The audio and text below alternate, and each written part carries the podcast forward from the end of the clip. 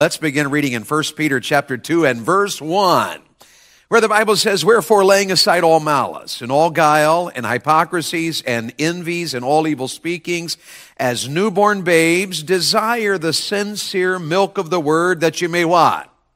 Grow thereby. If so be that ye have tasted that the Lord is gracious. Now, chew on that just a moment. Chew on this. Here's Peter, and Peter is writing these five chapters and he's writing to believers who are really struggling. Y'all know that, didn't you? They're really struggling. And these are believers that are being persecuted. Now, we don't know much about that, do we? Uh, we are Americans. We've been blessed up one side and down the other. I don't think ever in my life has ever thought, it ever crossed my mind that, my goodness, I could get in trouble for going to church. Never has that crossed my mind. You all are that way, aren't you? We, we're blessed, so we don't know this kind of suffering. But how many y'all know that we do live in a sin cursed world? How many y'all know that? Y'all, y'all aware of that? Y'all aware you live in a sin cursed world? And when you live in a sin cursed world, one of the results of living in a world cursed by sin is that suffering is pretty normal to our life. We struggle with sin, we battle issues, bad things happen, negative things happen, and Peter addresses those in a variety of ways. In the first chapter, he says, uh, look, he said, we, uh, we need to greatly rejoice, though now for a season, if need be, you're in heaviness through manifold temptation and in the seventh verse, he says that the trial of your faith being more precious than of gold that perisheth, though it be tried with fire, might be found unto praise and honor and glory at the appearing of Jesus Christ. So it's normal to struggle. It's normal to, to, to live in a sin cursed world and have issues and problems and trials and That's normal. You're not alone in that. Uh, God, God's real and God knows you're not alone in that. All of us, all of us struggle and, and we all get down. We all, you know, get a little backslid. We all uh, sometimes, you know, battle a different sin than somebody else, but living in a world of suffering is rather normal. In chapter 4, and the 12, I think it's the 12th verse here, he says, Beloved, think it not strange concerning the fiery trial, which is to try you as though some strange thing happened to you. He's talking about suffering. It's one of the key words in First Peter is the word suffering. But the point Peter makes in 1 Peter is that you and I are not to allow the world, the flesh, and the devil to destroy us we are to thrive in the midst of a world of suffering. Are y'all aware of that tonight? Y'all know that word thriving? Y'all, Are y'all familiar with that? Thriving? Somebody says, uh, if, if I said to you, friends, if I said to you tonight, I said, how y'all doing? How y'all doing? You know what some churches might say? Well, we're surviving. We're surviving. World's hard. Times are hard. It's rough. How y'all doing? We're surviving. You say to Bethany's dad, how you doing? Bethany's dad was our pastor and my pastor, and he's in heaven now, uh, Pastor Dennis. I'd say, Dad, how you doing? He'd say, Well, son, I'm, I'm, I'm getting old gracefully. So he'd always say, I'm getting old gracefully. One time I said, How you doing, Dad? And he said, uh, Well, son, he said, I'm busier than a one arm paper hanger with a seven year itch. Now, I have no idea what that meant, but I never forgot that. Uh, you know, so I said, How you doing? I said, One guy, How you doing? He said, I'm finer than a frog's hair split three ways. How many y'all know that? You ever heard somebody say that? Have no idea what that means either. But if I said to y'all tonight, how y'all doing? You know, a lot of believers in our culture, here's how we're doing. We're surviving. We're doing fine. We're surviving. It's hard. Life's rough. We're surviving. But Peter writes this book to say to us, why church family, God doesn't want us just to survive. Revival is not for survival. Though we all, well, we got to have revival so we can survive. No, no. A revival is not for survival. Reviving is for thriving. That's why God wants us to have revival. So you can thrive. So you can have the joy of the Lord in your life and the power of God in your life and the presence of God in your life. And so here's what Peter is saying in chapter two. You want to thrive? You want to thrive in a messed up world like ours? Then here's what you got to do. You got to grow. You got to grow if you're going to thrive. You got to grow. You'll, you'll see that in the text? That's just right in the text, isn't it? Because here, in the midst of a suffering world of problems and trials and all kinds of issues, he said, look, look over your life in verse 1, clean things up in your life, and be like a newborn babe and desire the sincere milk of the word that ye may grow thereby. How many y'all agree that growing is a good thing? How many y'all agree with that? Y'all agree with that? We have, you know, a bunch of youngins and, and, um, I remember when we first had Josh and Abby, they, they were so unique. Abby was petite as all get out. She was this tiny little thing, and uh, she was she was so small. I always felt awkward holding her. She was just so tiny. And then we had Josh 14 months after her, and when Josh was born, he was like half grown. And I remember being in the hospital when he was born, and you know, compared to his little sister, here he was. And I thought, did we do something wrong? I mean, what in the world? This kid's like halfway there. And it wasn't long. They looked like twins. And the people, when our kids, when they were really small, people would talk to you all the time because you got two little kids. They, you know, people noticed that. And folks would say to us stuff like this when our kids were little. They'd say, Oh my goodness, oh my goodness, don't you wish they could stay babies the rest of their life? How many of y'all know the answer to that? The answer to that is good heavens, no. Can I get a witness tonight? How y'all agree with that? I love babies, don't you? I think babies are wonderful. I got a great new grandson. Some y'all, I showed you pictures tonight. And if you haven't yet seen a picture of my grandson, you catch me afterward. I'll show you. He weighs four pounds. He's doing all right. He's still in the NICU, but he's doing well. Praise the Lord. I, am happy with that little guy, but I don't want him to stay a baby. I want that kid to grow up. Grow up. I want my kids to grow up. Our goal is grow up and get out of here. That's our goal. How y'all with me on that one? Grow up, go on, go on. You got to get out of here because one of these days it's going to be and me, Charity. And uh, then I don't know how we're going to, we may, maybe get us a red Corvette and travel. I don't know. But uh, we, we just going to be the two of us. Might as well just live it up, don't you think? So growing is a good thing. That's what I'm trying to, it's a good thing to grow. It, it, it, always is. When you're younger, you, when, you know, when you're a kid, you'll do foolish things sometimes, won't you? But aren't you glad you grow out of those things? Aren't you glad you grow up? Growing is a good thing. Y'all identify with that? So here's what the Bible says. Here's what the Bible's trying to teach. You want to thrive? You want to be a happy, joyful, spirit filled Christian who lives in victory in the midst of a messed up, troubled, challenged world? You want to thrive? Here's how you do it. You got to grow. It's one of the themes of 1 Peter. You got to grow if you're going to thrive. And then he lays out for us how we ought to do it. Uh, really, really, uh, chapter 2, verses 1, 2, and 3 is the center of a section here where he's kind of closing out chapter 1 and then bringing us into chapter 2. So to really get the whole growth, you got to go back to chapter 1 and verse 13. Go back to chapter 1, verse 13 for a moment, and just notice this outline tonight. Here, here we'll start in verse 13 of chapter 1. Wherefore, gird up the loins of your mind, be sober, and hope to the end for the grace that is to be brought unto you at the revelation of Jesus Christ. What I would say in chapter 1 and verse 13 is you and I ought to be growing in heart. You know that word heart? We ought to be growing in heart. The word heart in the Bible is not this. Y'all know that, don't you? It's not our beating biological heart. The word heart in the Bible is the place where you think. It's where you think. It's where you feel and it's where you make decisions. That's the word heart in the Bible. When the Bible says, thy word have I hid in my heart that I might not sin against thee. What he's talking about there is when the Word of God is so real in my life, my heart, that I think the Word of God, it governs my emotions and it helps me with the decisions I make in life. Then what I find out is I can live in victory. So the word heart is about our, our thinking, about our emotions. And, and, look how he puts all that together here. He says in verse 13, gird up the loins of your mind. What's he talking about there? Desire the sincere milk of the word. Get it in your mind. Get it in your mind and think the word of God and let victory come into your life through the power of God's word. And while you're at it, be serious about it. Be sober. Be serious about it. Don't let the world distract you from the Word of God. You got to gird up the loins of your mind. You, you got to be sober. And then he says right here, you got to hope to the end for the grace that is to be brought unto you at the revelation of Jesus Christ. What he's saying right here is think right, grow in your heart, think right. What he says when he means, what he means when he says be sober is stay serious now, stay serious about your Christianity. Don't, don't lose faith. And then he says hope to the end. That's a Bible way of saying don't lose confidence. Don't lose confidence. Don't, don't get discouraged. Don't, don't get down. Sometimes you pray prayers and you think God didn't answer that. God hasn't answered that. God, God, God, God, are you hearing me? God, I've been praying for my son a long time. God, are, hello, God, are you out there? Do you care? And the Bible says right here, hey, hey, grow in heart. Don't lose confidence because God is a good God. How many y'all believe that tonight? And God cares about you. How many y'all believe that tonight? And God wants to bless your life. Y'all believe that? Y'all, y'all believe that, don't you? And, and, over and over again in the Bible, you'll find that to be true. God wants you to thrive. God wants you to have victory in your life. And here's what you're to do. You got to grow. You got to grow in heart. Get the Word of God into your life. As newborn babes desire. Sometimes in verse 2 of chapter 2, we get hung up on that newborn babes.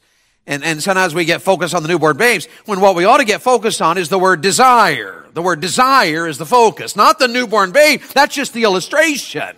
The newborn babe is the illustration. Desire is the point. Well, are you a child of God tonight? Uh, do you know the Lord? You've been born again. Talk to me, have you? All right, then here's what the Bible wants you to know. Desire the Word of God so you can grow in heart. Desire the Word of God so you can grow in heart. Desire the Word of God. Get in the Word of God. Love the Word of God. Believe the Word of God. Man shall not live by bread alone, but by what? Every word that proceedeth out of the mouth of God. The Bible says in Jeremiah, Thy words were found and I did eat them, and Thy word was unto me the joy and rejoicing of my heart, for I am called by thy name, O Lord God of hosts. Over and over again, you'll find out that God gave you his word to affect your heart. Don't get away from the Bible. Grow, grow, grow in heart and stay in the word of God and read it every day and memorize it, and meditate on it and chew on it and love the word of God and let it change your life. There's not necessarily anything wrong with the news. Am I all right in saying that? Well, it's not wrong to watch the news. No, I don't recommend it necessarily. If you had never heard of Nancy Pelosi, you could still survive. If you had no idea who Donald Trump was, you could still die happy. Y- y'all with me on that? But you can't be the Christian you ought to be without the Word of God. And, and so listen, Daddy. Daddy, some of you men in this room, God bless your heart. You work long hours. Some of you men, you've been up way before, before daylight today. You hit through it early this morning. You've been running all day and, and life is busy and life is busy. We're not trying to be legalists about it. We're not trying to be little spiritual robots where we go through the motions and, and check off our little to-do list spiritually. No!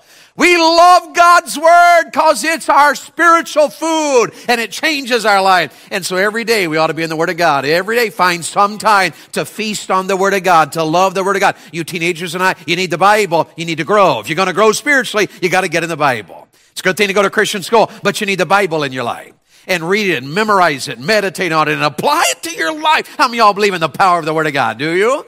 So here's what, here's what Peter says to us. Look, grow. That's how you thrive as a Christian. You got to get back to the Bible. Some of you, some of you love the Lord and, and probably all of you do, or you wouldn't be here on a Monday night. I mean, maybe you love food, and that's why you come. But you stayed for the service, and it probably means you love the Lord. It's Monday night for crying out loud, and y'all are in church. That counts for something, doesn't it? Are y'all with me? That counts for something. I, some of you could have stayed home tonight and watched Nancy Pelosi, and you came to church instead. And are you going to stay at home and, and, you know, watch C-SPAN? That'll really wake you up and get you, get you energy up. Uh, there's a lot of things you could have done tonight, but you came to church. So there's no doubt about it. All over this building are people that know God and love the Lord. But how many y'all agree on this? After a while, you can get so busy, you can get so distracted to where the Word of God isn't part of your life the way it ought to be. Am I alone in that, or are you with me on that? You get to the place where you don't remember the last time you memorized a verse of Scripture to help you be what you ought to be. You know, the Bible says, Thy word have I hid in my heart. We can get to the point we never re- memorize the Bible anymore. And as you get older, it does get harder, doesn't it? How many y'all identify with that? It gets harder, but you have to work at it. You have to work at it more, work at it more, and, and, and learn the Word of God. Chew on the Word of God. Meditate on the Word of. Why? Because we're to grow in heart. Y'all with me on this one? Y'all with me on the first point here? This is how you grow. You got to get in the Bible. Get in the Bible. Have I said that enough? Uh, what, what could you change tonight? Could you read the Bible more? Could you maybe set aside one chapter a day? Could you, could you meditate on a few verses every day? Could you memorize a verse as a family once a week? We, we've always tried to find ways to make God's Word a part of our lives. And we've done it in a variety of ways. We've, we've read the Bible in family devotions. We've memorized the Bible. Sometimes we work on a verse. I don't know there's a right or wrong way to do it necessarily, but you have to keep at it. Y'all with me on that? You got to keep at it, keep at it. And all of you men, you need the Word of God. You mommies need the Word of God. You grandparents need the Word of God.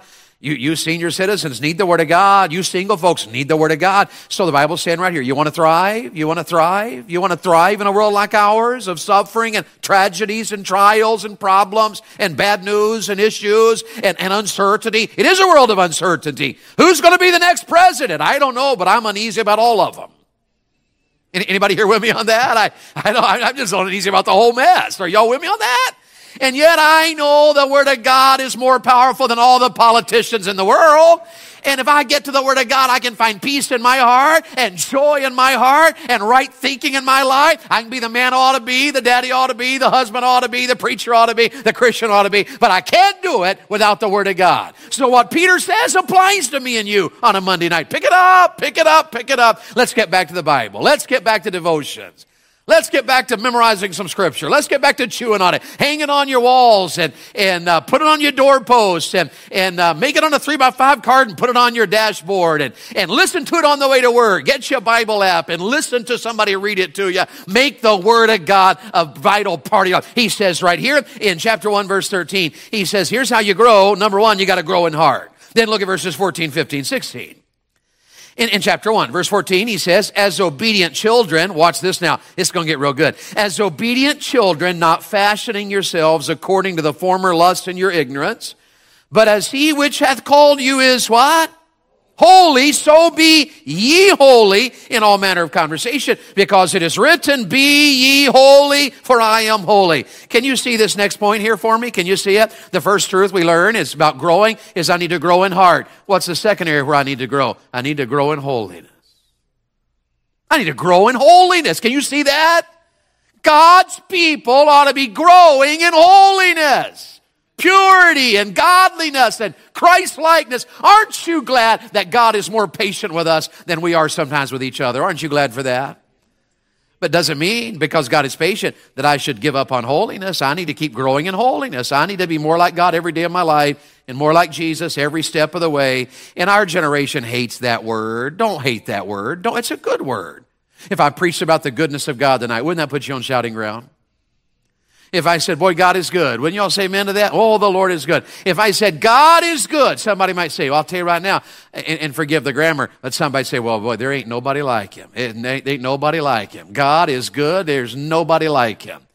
But you know, you ought to spill that over into holiness. When I say, you know, God is holy, here's what you ought to think to yourself, church family. Wow, there's nobody like him. There's just nobody like him. He's a holy God. Nobody like him. He's so pure. He's so clean. He's so righteous. He's never done anything wrong. He's a holy God. He's holy. Well, I can't be like that. How many y'all know that? There's not a chance in the world. There's not a chance in the world that my Bethany Joy is going to have a perfect husband till we get to heaven. And then I don't know if we're going to be married or not. I, would like to think we are because I sure love her. And wouldn't that be an amazing marriage to, I get to heaven, find out I'm still married to her and man, with a glorified body, baby, I'm going to look good. Y'all, y'all with me on this? Can y'all get y'all come on? It's not what the Bible says, isn't it? Woo! I'm telling you, what in the world? But I don't know about all that. But my wife's never going to have a perfect husband. Y'all identify with that. She's not going to. But you know what? Doesn't mean I shouldn't be pursuing holiness. I ought to be pursuing holiness. I ought to be trying to be godlier than I've ever been.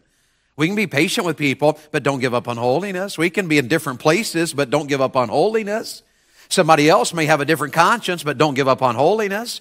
Somebody else may apply the word differently, but don't give up on holiness. Don't throw in the towel on holiness because the Bible says right here, you got to grow in that, grow in that, grow in that.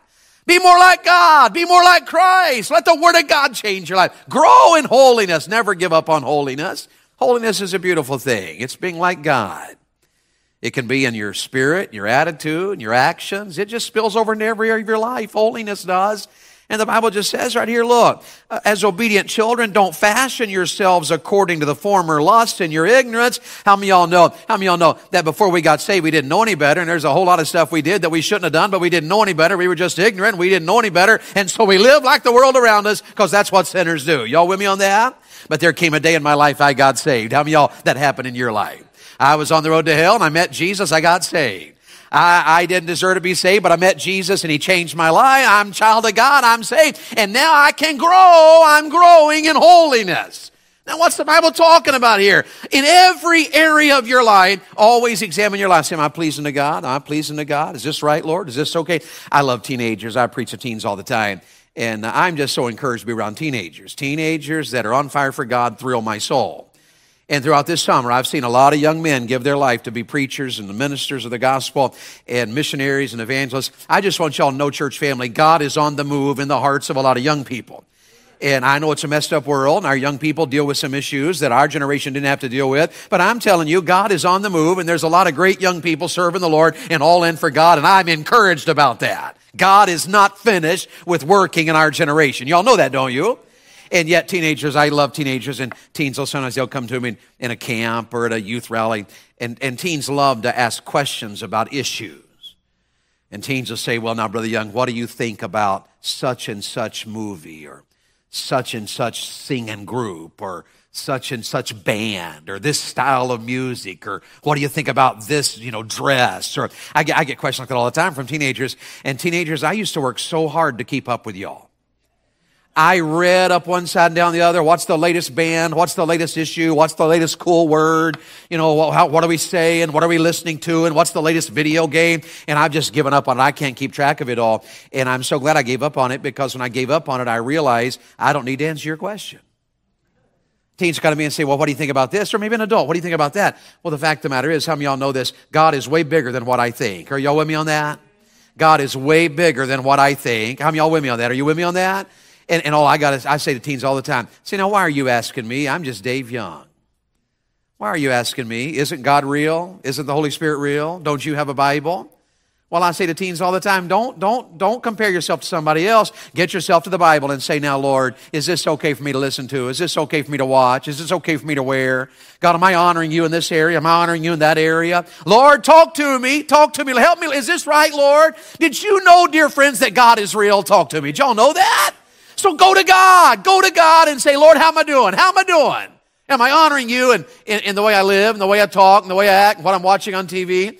And, and, and, so many times in our world, we just do what we do. Just in the church, we just do what we do. Yeah, we just, we just go through the motions. You know, you know. I, well, I've watched that all my life, or I've done that. I remember one revival. I've probably told you the story. I remember this one revival I had, and I, I, I Sunday morning at a big old church, and, and I'd never been there before, and I didn't know how the folks would respond, but I did something in that church I'd never done before.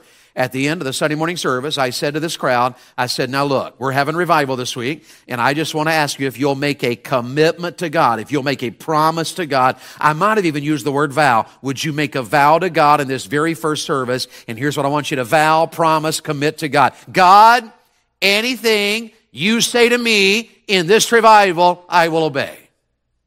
Would you pray about that? I said, would you pray? Would you promise God? Would you, would you make a commitment? And I think I might have used the word vow. Would you say, God, anything, anything, God, you say to me, I will obey. Well, isn't that what holiness is about? God, you know what's better for me, than I know what's better for me. You know things in my life that's hurting me and robbing me of my joy and my peace and my victory.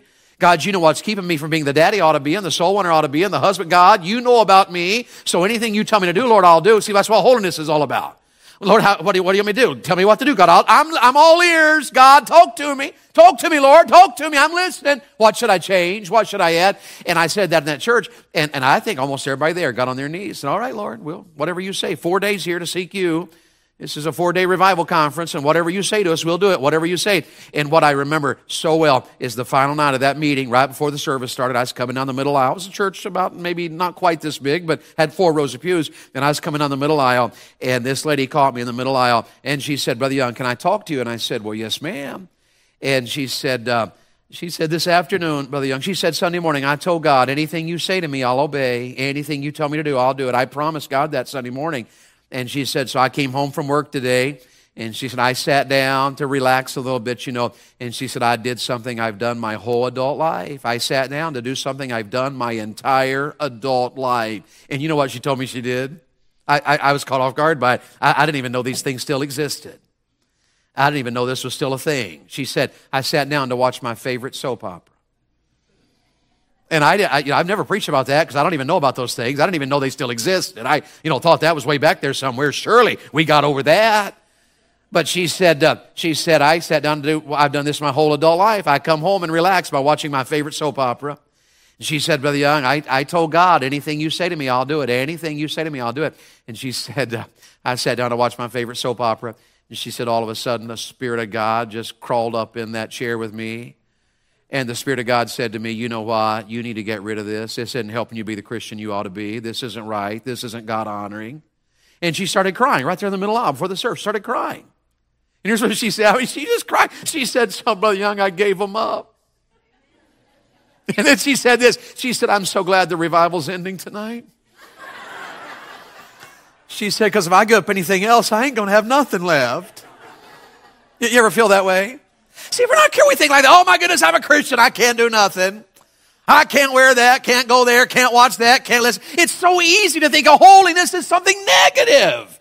But holiness isn't negative. God is a holy God. Now I'd say there's nobody like him. He's so pure. He's so amazing. He, he's so wonderful. He's a holy God. There's nobody like him. And what he says here is pursue me. Come after me. I know what's best for your life. You can trust me. I know what's best. You, you may not be, you know, where I am and I may not be where you are, but all of us ought to be listening to God and saying, God, lead out. We want to grow, Lord, in holiness. Where's another area where I could be like Jesus? Where's another area that I could improve? Where's another area that I, that I could be sweeter? Where's another area that, that I could be more careful? Where's another area that I could be more holy? You gotta grow in holiness if you're gonna thrive in this messed up world you live in. So how y'all doing?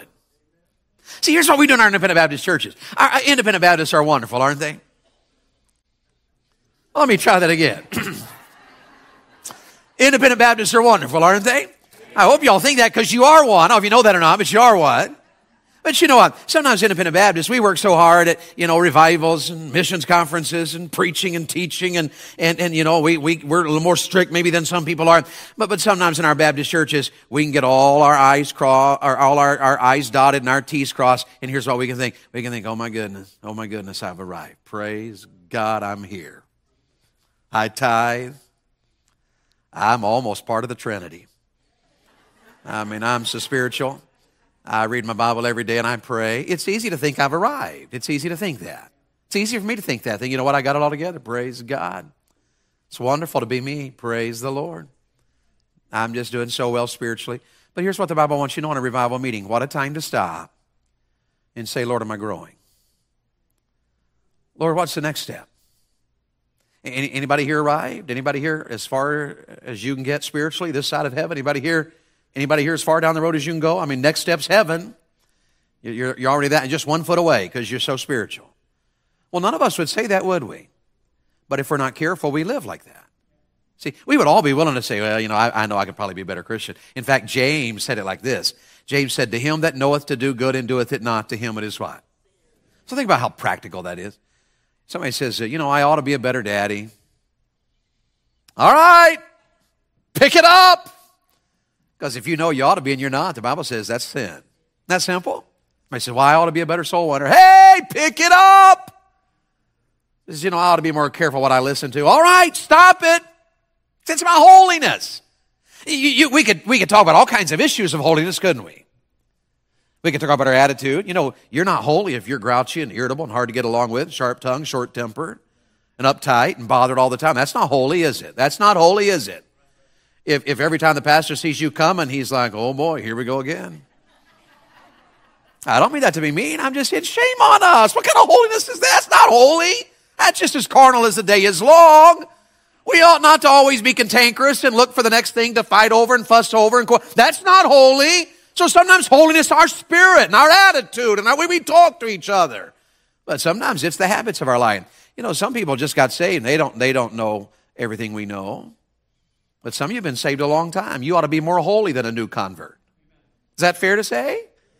We're all different places. Why, listen, if you're a new Christian in this room tonight, well, there'd be all kinds of things that we'd overlook. We'd say, well, you know, they just got saved. Isn't that wonderful? And we'd jump up and down and praise the Lord for you. But, you know, once you've been saved 10 or 15 or 20 or 25 or 35 or 40 years, praise God, you ought to be more holy than you've ever been. And that can spill over into all kinds. We could talk about music, couldn't we? Music's such a wonderful thing. Aren't you glad God gave you music? And aren't you glad there's some variety in music? Come, y'all praise God for that. You ought to travel with me. You go to as many Baptist churches as I go to, you'd be amazed how many different kinds of music there are. Some are so formal. Man, I'm telling you, woo, it's like, woo, way up there, high class, high class. It's amazing. And some could use a little formality. That's the truth. Sometimes they're bluegrassy. How many y'all like bluegrass, do you? My wife says that sounds like weeping and wailing and gnashing of teeth. She's never been a real bluegrass fan. I like it. I was raised in the mountains. I like a little bit of that bluegrass. Bluegrass is the only genre of Christian music where everybody can be off and sound good. And it's a wonderful thing. And some people say, well, I like a little, little Southern. I was raised on Southern gospel. And, you know, there's just all kinds of music. We sang a newer chorus tonight. Change my heart, oh God. Aren't you glad there's good variety? And not everything you listen to has to be Christian necessarily because music is something, a gift from God. You know, I like Happy Birthday, but as far as I know, that's not real biblical. And being a Tennessee volunteer fan, I, I like Rocky Top. Don't judge me on that. Don't judge me. But I like Rocky Top because I'm a Tennessee Vols fan. I wouldn't sing that in church unless I'm in Tennessee and it's a good invitation song then. then I'm, I'm just kidding. I'm just kidding. But the fact of the matter is, not all of our music has to sound the same. But shouldn't all of us be saying, God, am I honoring you in what I listen to? Am I holy, Lord? And what I watch on TV, am I holy? The way I dress? See, see, if you're a new Christian, well, these really aren't even on your radar and don't, don't need to be. Well, if you if you only been saved a couple of months, well, you know, nobody's necessarily worried that much about what you listen to and what you dress. Right now, you're just growing in the Lord and trying to figure out what Christianity is. You got to get baptized and join the church and learn how to grow in the Lord. But after a long time, some of us have been saved so long, we need to grow in some holiness in this revival. We need to get closer to God, grow in holiness, get more spirit filled and more spirit led and, and a little closer to God and have a happier Christian family and be more pleasing to God in our music or our modesty. There's all kinds of areas we could talk about and there's no reason to split hairs about them. The fact of the matter is I ought to desire to be like God and I got to grow into that. Am I making sense tonight? He said, desire the sincere milk. That's how you thrive as a Christian. You gotta wanna grow. You gotta wanna grow. And you grow in heart, you grow in heart, and then you grow in holiness, and then you get down to chapter two, and you jump out of, out of chapter one into chapter two, and he gives us the heart of this section, and that is verse two, as newborn babes desire the sincere milk of the word, that she may grow thereby. And then he gets theological on us for the next verses four and five and six and seven and eight and nine and ten. And then he gets practical again in verse 11. Two more things I'll show you, maybe, maybe three if I have time. But look at verse 11, chapter two. Dearly beloved, now he's going back to talking to us about our Christianity, about thriving. Dearly beloved, I beseech you as strangers and pilgrims, abstain from fleshly lusts which war against the soul, having your conversation. What's that? What's that word? Honest among the Gentiles. Now think about that. Uh, how many y'all agree? They ought to grow in heart, ought to desire the Word of God and grow in heart. My thinking, my emotions, my decisions ought to grow in heart and, and I ought to, ought to grow in holiness. Y'all agree? me? We may split some hairs on that, but we all agree that's what the Bible says, isn't it? And then what he says right here is ought to grow in honesty. That's a weird word. What in the world does that mean? Having your conversation honest among the Gentiles. So I did a little research, and here's what I came up with. What does he mean when he says you ought to grow in honesty? What does he mean by that? Well, the word is translated in several ways. Uh, in, in the New Testament, Jesus said, let men see your good works and glorify your Father in heaven. Y'all recognize that verse? The word good, the word good is the same word honest right here in verse 12 of chapter 2. Having your conversation good among the Gentiles. And then in the, the New Testament, Jesus said, it is not meet to take the children's bread and give it to the dogs. That's the same word honest right here. Having your conversation meet among the Gentiles. And then here's another one. Jesus said, it is better, it is better for thee to enter into life with one eye than having two eyes. I remember that verse. I remember that line from Jesus. That word better is the same word honest here. Having your conversation better among the Gentiles. Y'all put those together? What's he saying right here? When he says, I need to grow in honesty, what's he talking about? I need to grow in goodness. I, I need to be better. I need to be better. I just love how simple that is. I need to be better. And what he says right here is, I need to be better in this mixed up, messed up world I live in. How many y'all notice this? Boy, the world we live in is in a mess. Have y'all noticed that, or is that just me? Marriages are falling apart. Families are hurting. Seems like sickness is on the rampage. How many people do you know that goes to the doctor and has another bad report? Just seems like the devil's just beating us to death, living in this sin cursed world, just beating us to death. But the Bible says, hey, hey, hey, hey, hey, hey, hey, don't, don't, don't lose. Don't give up. Don't slide back and get backslidden and cold in heart. He said, make sure you're growing in your heart and you're growing in your holiness and make sure you're growing in your honesty. Make sure that in this messed up world, you're living better than the people around you are.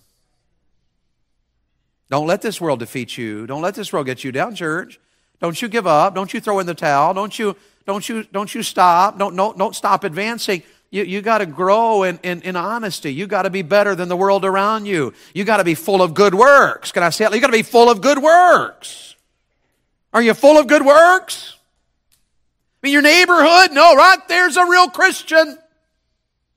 I'll tell you right now, if anybody's a real Christian, she is, or that family right there, boy, look at that family. Wonder if there's anybody on your street that watches you. Wonder if anybody on your street. And when they say you go to church on Sunday morning, they say, no, they're such a good family. Boy, they got good kids, don't they? Boy, I'm telling you right there's a real deal Christian.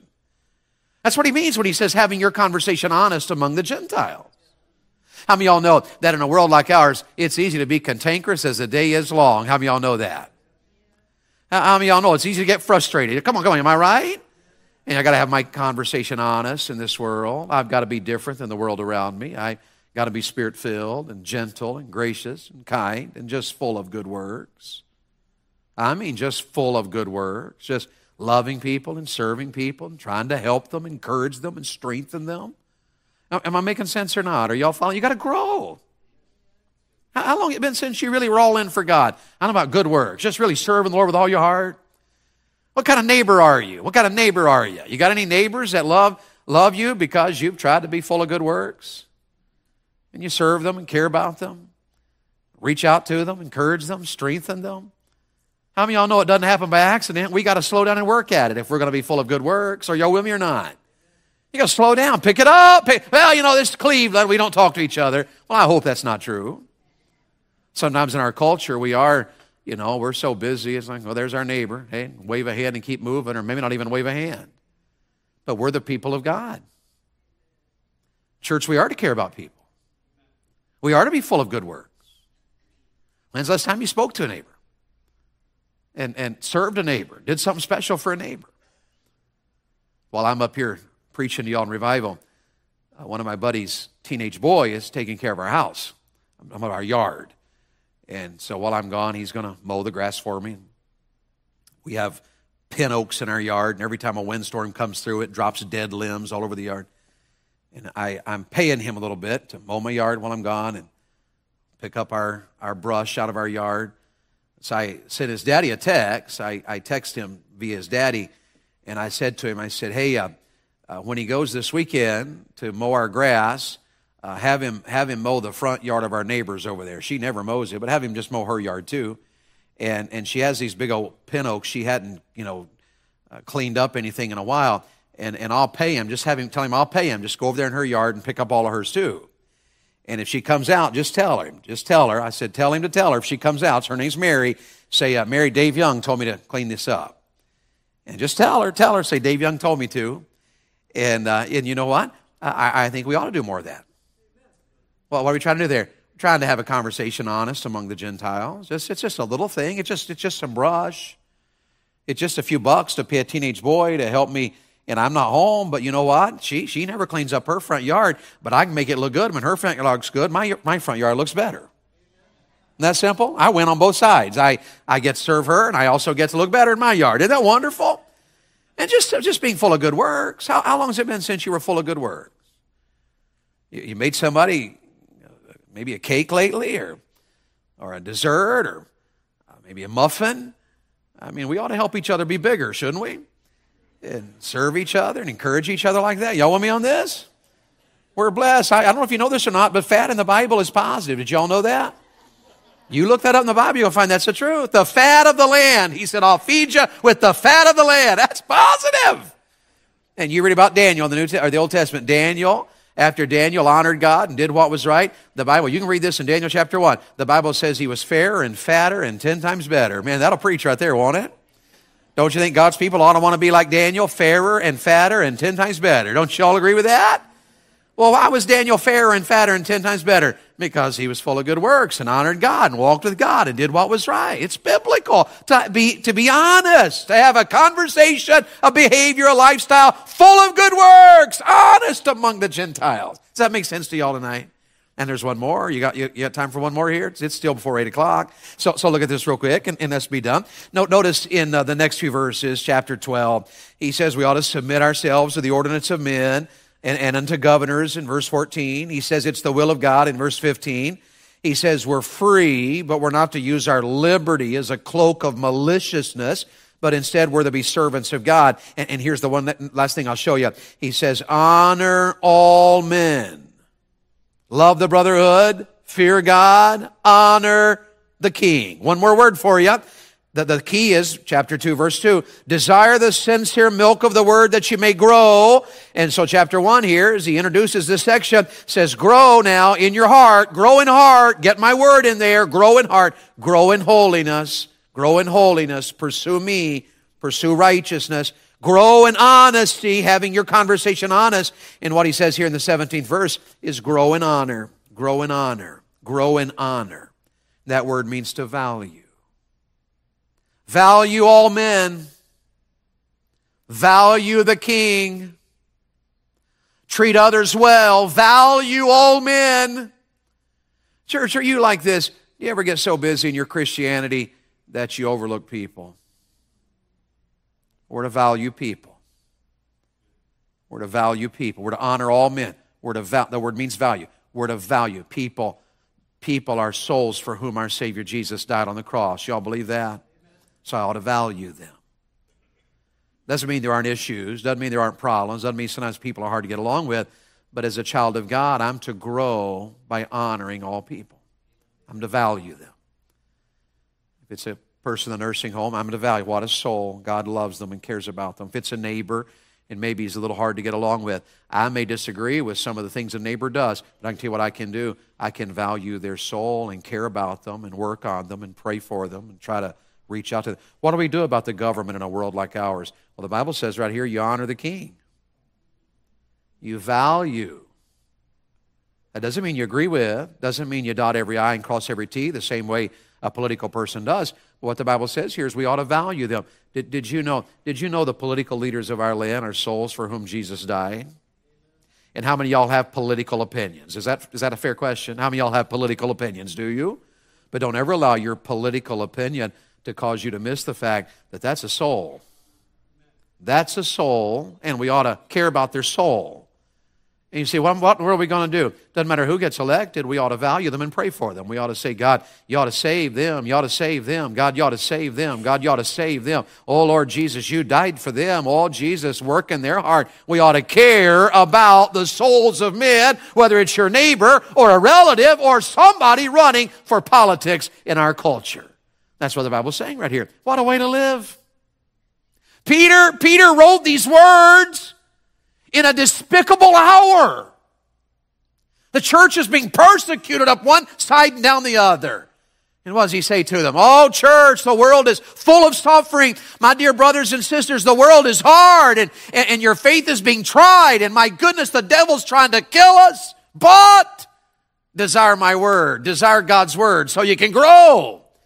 And, and, and, while you're at it, grow, grow in heart, and grow in holiness, and grow in, in, in, in, honesty, and grow in honor. I won't preach on it, but you ought to go home and read chapter 3, and he'll tell you down there in chapter 3, you ought to grow at home. You ought to grow at home. You ought to have a Christian family, and you ought to be growing there. It's all the point here of, of the end of chapter 1, and all of chapter 2, and part of chapter 3. What's he saying to us as believers? You gotta grow if you're going to thrive. That's what he's saying and, and, and in, intermingled in all of it. Between all the practical advice and the statements, I love what Peter does. Between all the, he gives all kinds of practical advice and truth. And in between all of it, he does one last thing. In between all of it, he points us over and over again to a Savior named Jesus. And he talks over and over in 1 Peter about a Savior named Jesus who suffered for our sins who died on a cross for our sins, who did for us what we cannot do for ourselves, who made a way for people like me and you who are sinners, who don't deserve to go to heaven, don't even know where it is, and don't know how to get there. A Savior named Jesus came in the world and died in our stead. And he was buried. He suffered for our sins. He was buried.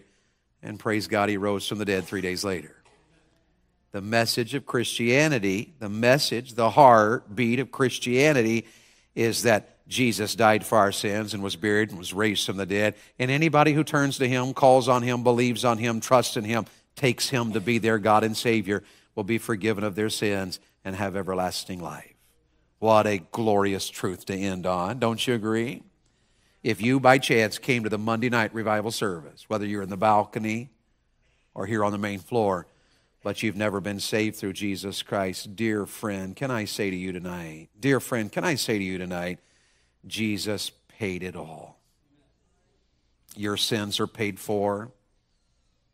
He rose from the dead so you could have eternal life and spiritual life and everlasting life and abundant life and overcoming life and victorious life. Why, Jesus did all of that for you. And the only way to get started in Christianity is to turn from your sins, believe on Jesus. You come to God as a sinner. You got to get humble and say, God, you're right, I'm a sinner, but I want to be forgiven of my sins. That's what it means. You come to Jesus on that basis. I'm a sinner. Cannot save myself. I'm a sinner. Jesus, I want you to save me, forgive me, cleanse me. Why, if that's you tonight, walk down an aisle tonight. We're going to have an invitation. You all know what an invitation is? It's a time for prayer. It's a time to seek God. How many of you are saved on your way to heaven? Let me see it. Wave your hand if you're saved on your way to you? I praise the Lord for you. How many of you would say, Dave, one or more of those four areas, I can see that I need to grow? Let me see your hand tonight. I could see I need to grow. You know what we ought to do tonight? We ought to have an invitation because now we need to pray about that. It's a time to seek God. It's time to pray. We need to pray about that. And I'd, I'd recommend you pray in one of three ways. Either come down here and make an altar. Some of you haven't knelt in a while at an altar. It'd be good for you tonight to just come on down and get on your knees. Make an altar. Or if you're not going to make an altar here at the front, when everybody else stands, you just stay seated and bow your head there in your seat and cry out to God. And then when you're done praying, stand up with everybody else. If you'd like to stand for prayer, then you just stand and pray like this. Put your hands up and get in the presence of God tonight and say, God, I need to grow. I'm talking about go a step farther you normally do. Don't just, don't just go through the motions tonight. Get all in and pray. This is an invitation. Get on your knees or be seated or raise your hands and say, God, I want to grow and I want to thrive and you got to help me. And if you'll do it, I'm telling you tonight, you can have revival. You can have revival.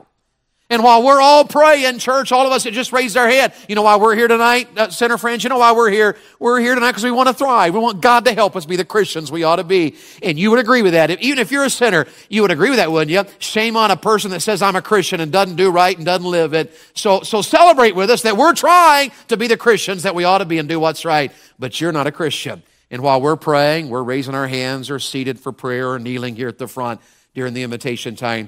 You walk down the aisle tonight and let one of the counselors here at the front take a Bible and help you to know you're going to heaven. As soon as the first note of the piano is played tonight, come on down here and we'll pray with you, and you can leave here and on your way to heaven, and you can know it. Have I made sense, brothers and sisters?